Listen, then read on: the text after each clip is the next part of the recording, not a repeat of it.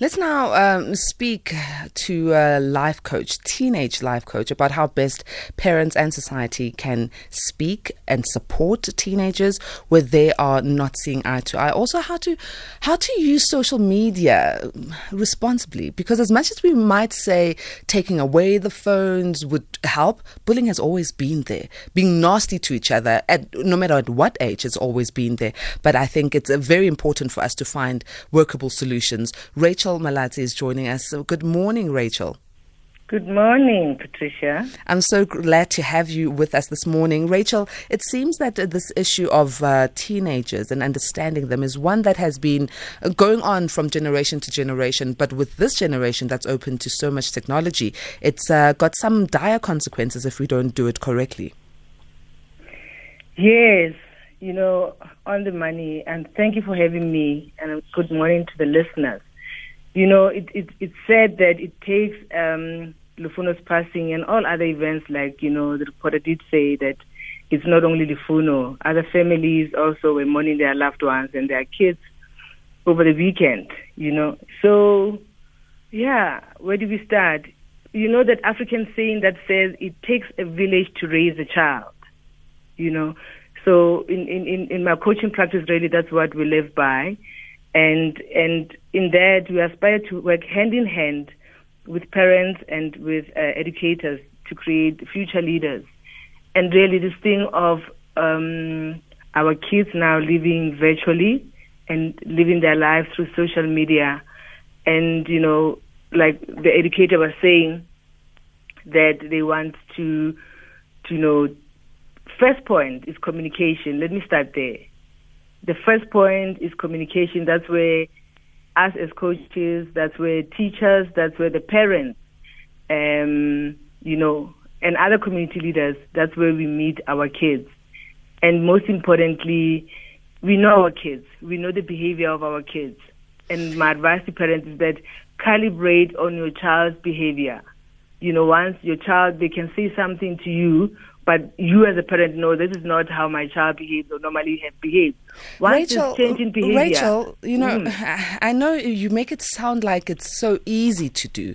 You say yes. we should communicate and also collaborate on their behavior. Yes. But when I look at what most parents are going through, their own personal challenges, and yeah. then I look at the way teenagers act, I feel as if the disparity becomes too wide because the parent will say, "Well, you you, you are you are going through a stage; it's a phase," and they brush off what their teenagers are going through as if they themselves were never teenagers. So the communication inevitably breaks down. So, how do we fix that?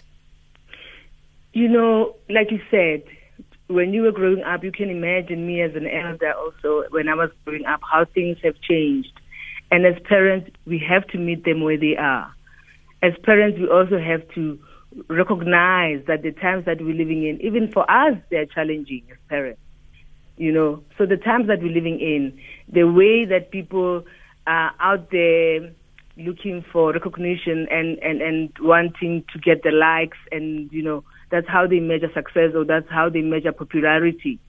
You know, the way popularity is measured now versus the way we used to.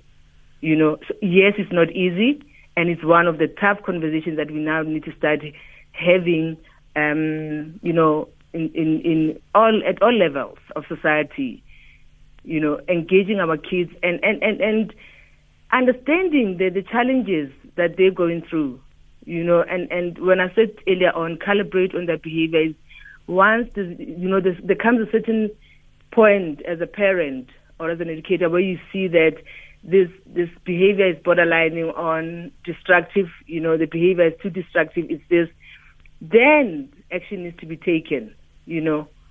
And again, when I say communicate, I say let's start having this uncomfortable communication.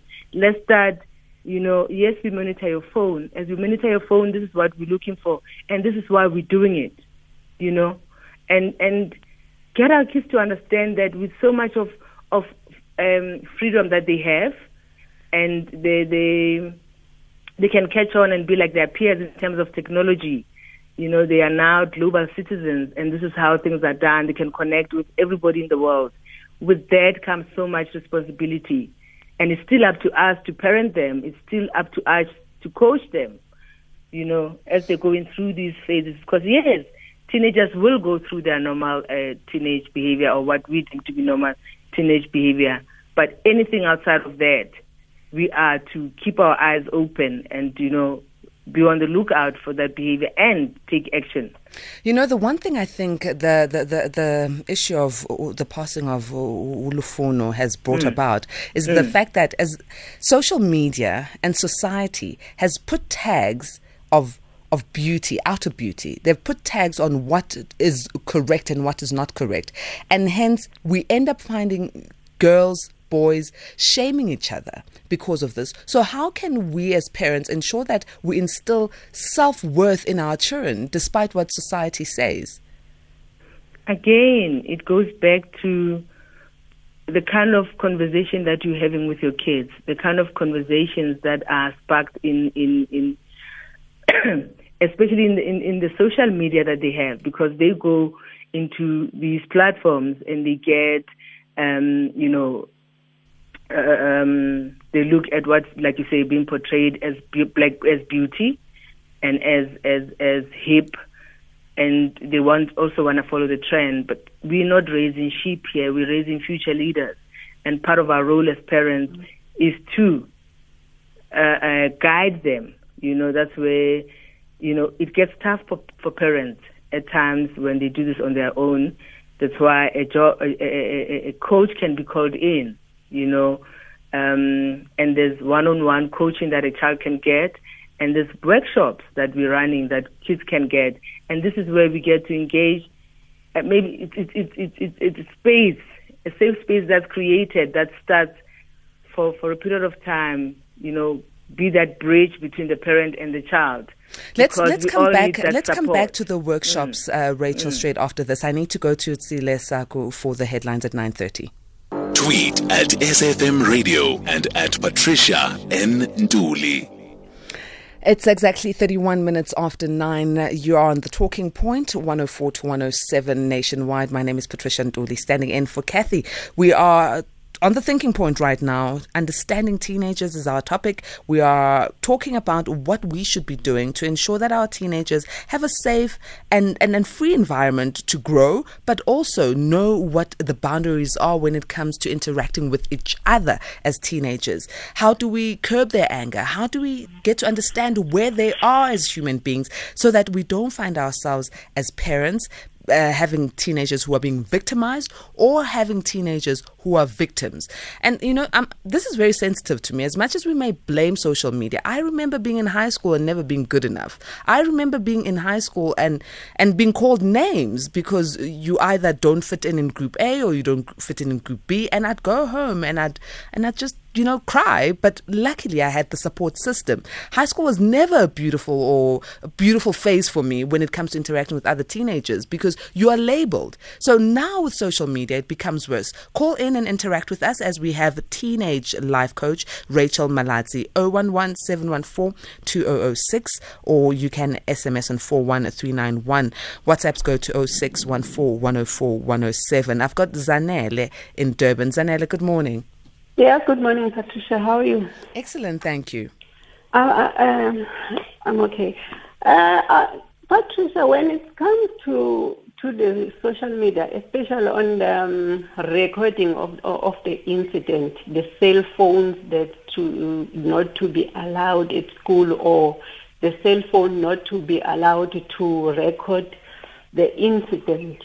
I think there is a, a disadvantage and the advantage of it because how to witness that uh, incident if the cell, if it wasn't recorded?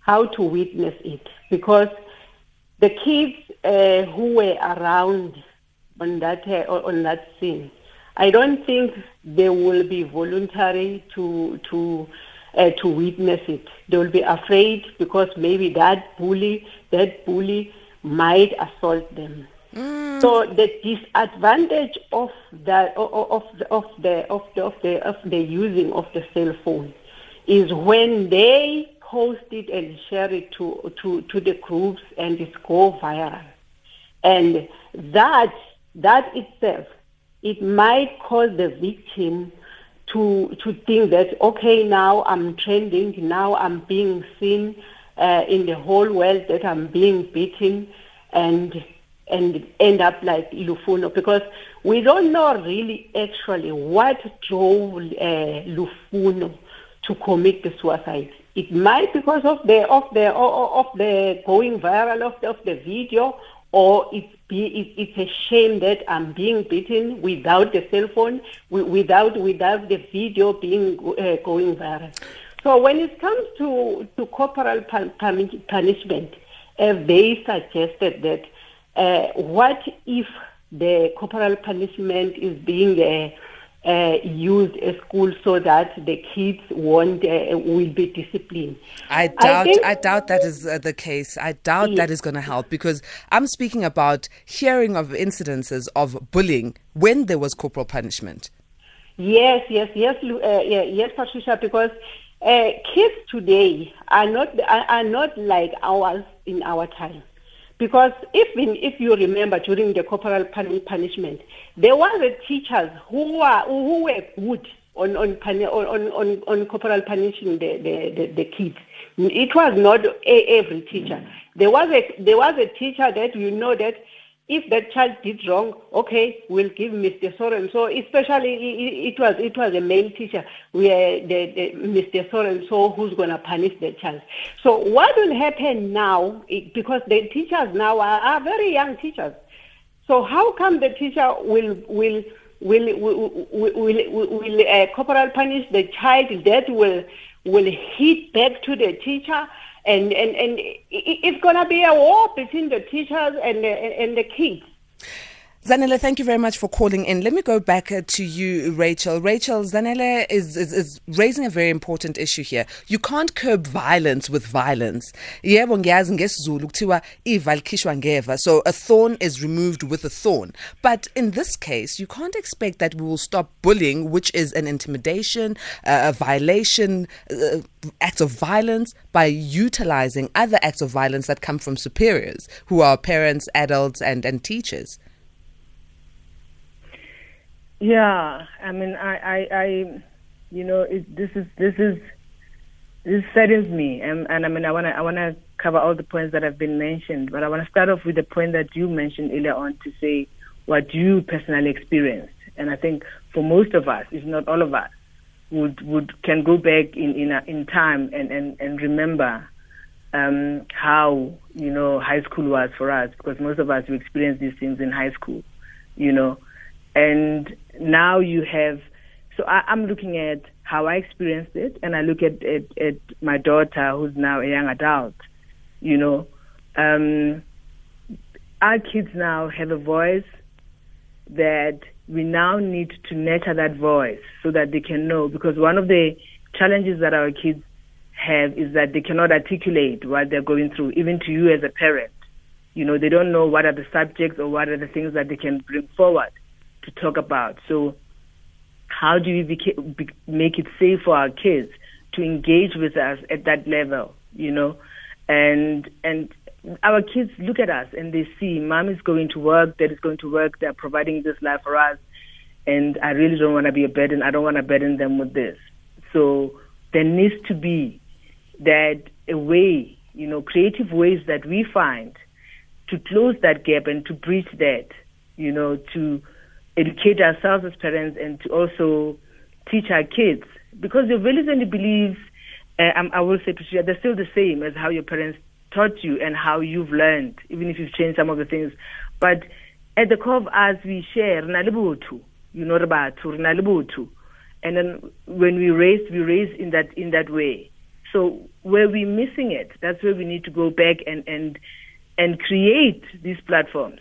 You know, run these workshops in terms of, uh, um, let, let me take it back this way to say, as we come in, as kids, we were initiated into the world, you come in, and there's phases that you go through. And we know that, Kase, too, you are taken through those rites of passages. You are taken through those. And in the world that we're living in now, you know, and the lifestyle that we're living, most of those practices have gone out the window. So I'm saying, can we find creative ways in closing that gap? And part of it is that with all other approaches, coaching is one of those approach uh, that parents can utilize to say, this is where I'm at, this is where my child is at. We actually cannot find each other. So how do you support us or how do you help us bridge this gap? You know, Rachel, that's the role that we can play for them. You know, Rachel, as you're talking about some practices that have gone out the window and that um, are sometimes crucial, there's one that is not out the window, and that is of the initiation of grade eights. Coming into grade eight, they're being initiated by grade 12s. I remember Ooh. in, I was in grade 12 in the year 1999, mm. in, in grade eight, sorry, and the grade 12s was so nice. I was in a girls only school. They were so nice. Our initiation, we had to have uh, uh, potatoes and call those our babies and carry those around, and we'd have to talk to them. Okay, so that okay. was nice. That was a nice way of being initiated.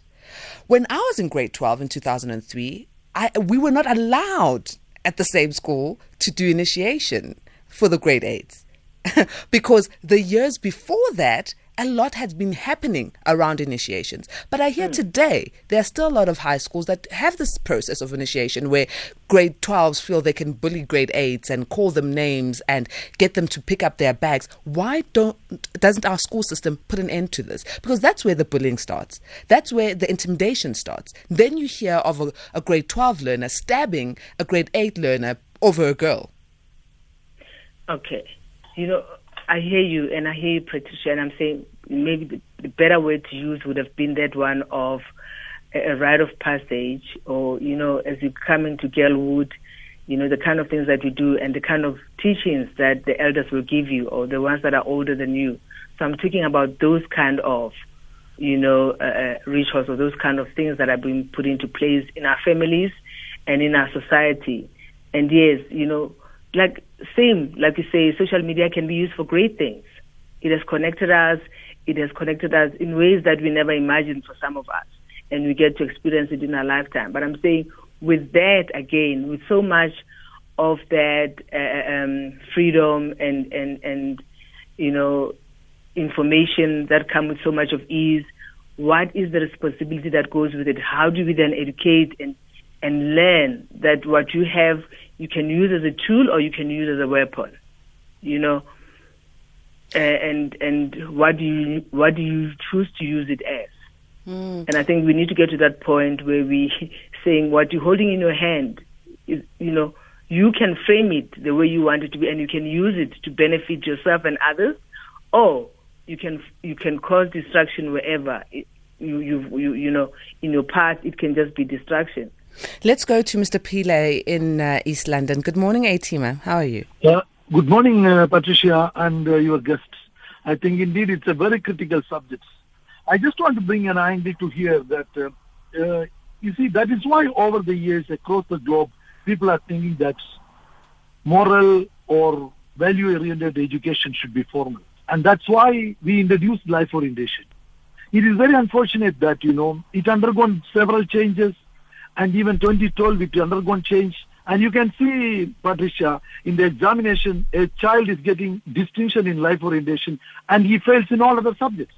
And you go to a rural school, every child has failed, but everybody is getting, I mean, life orientation, uh, the distinctions.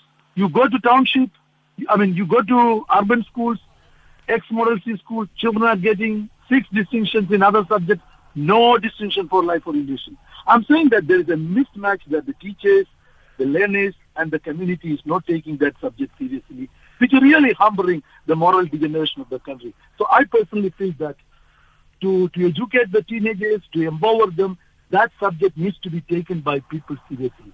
But, um, you know, I have been a teacher. I'm a member of the parliament now, but I've been a teacher for 38 years. I strongly feel that teachers must take that subject, and that that must be part of the core. Thank you very much. Thank you, Mr. Pillay. Um, I'd, I'd like to welcome and uh, ask all of you who are listening right now to call in on 011 714 206.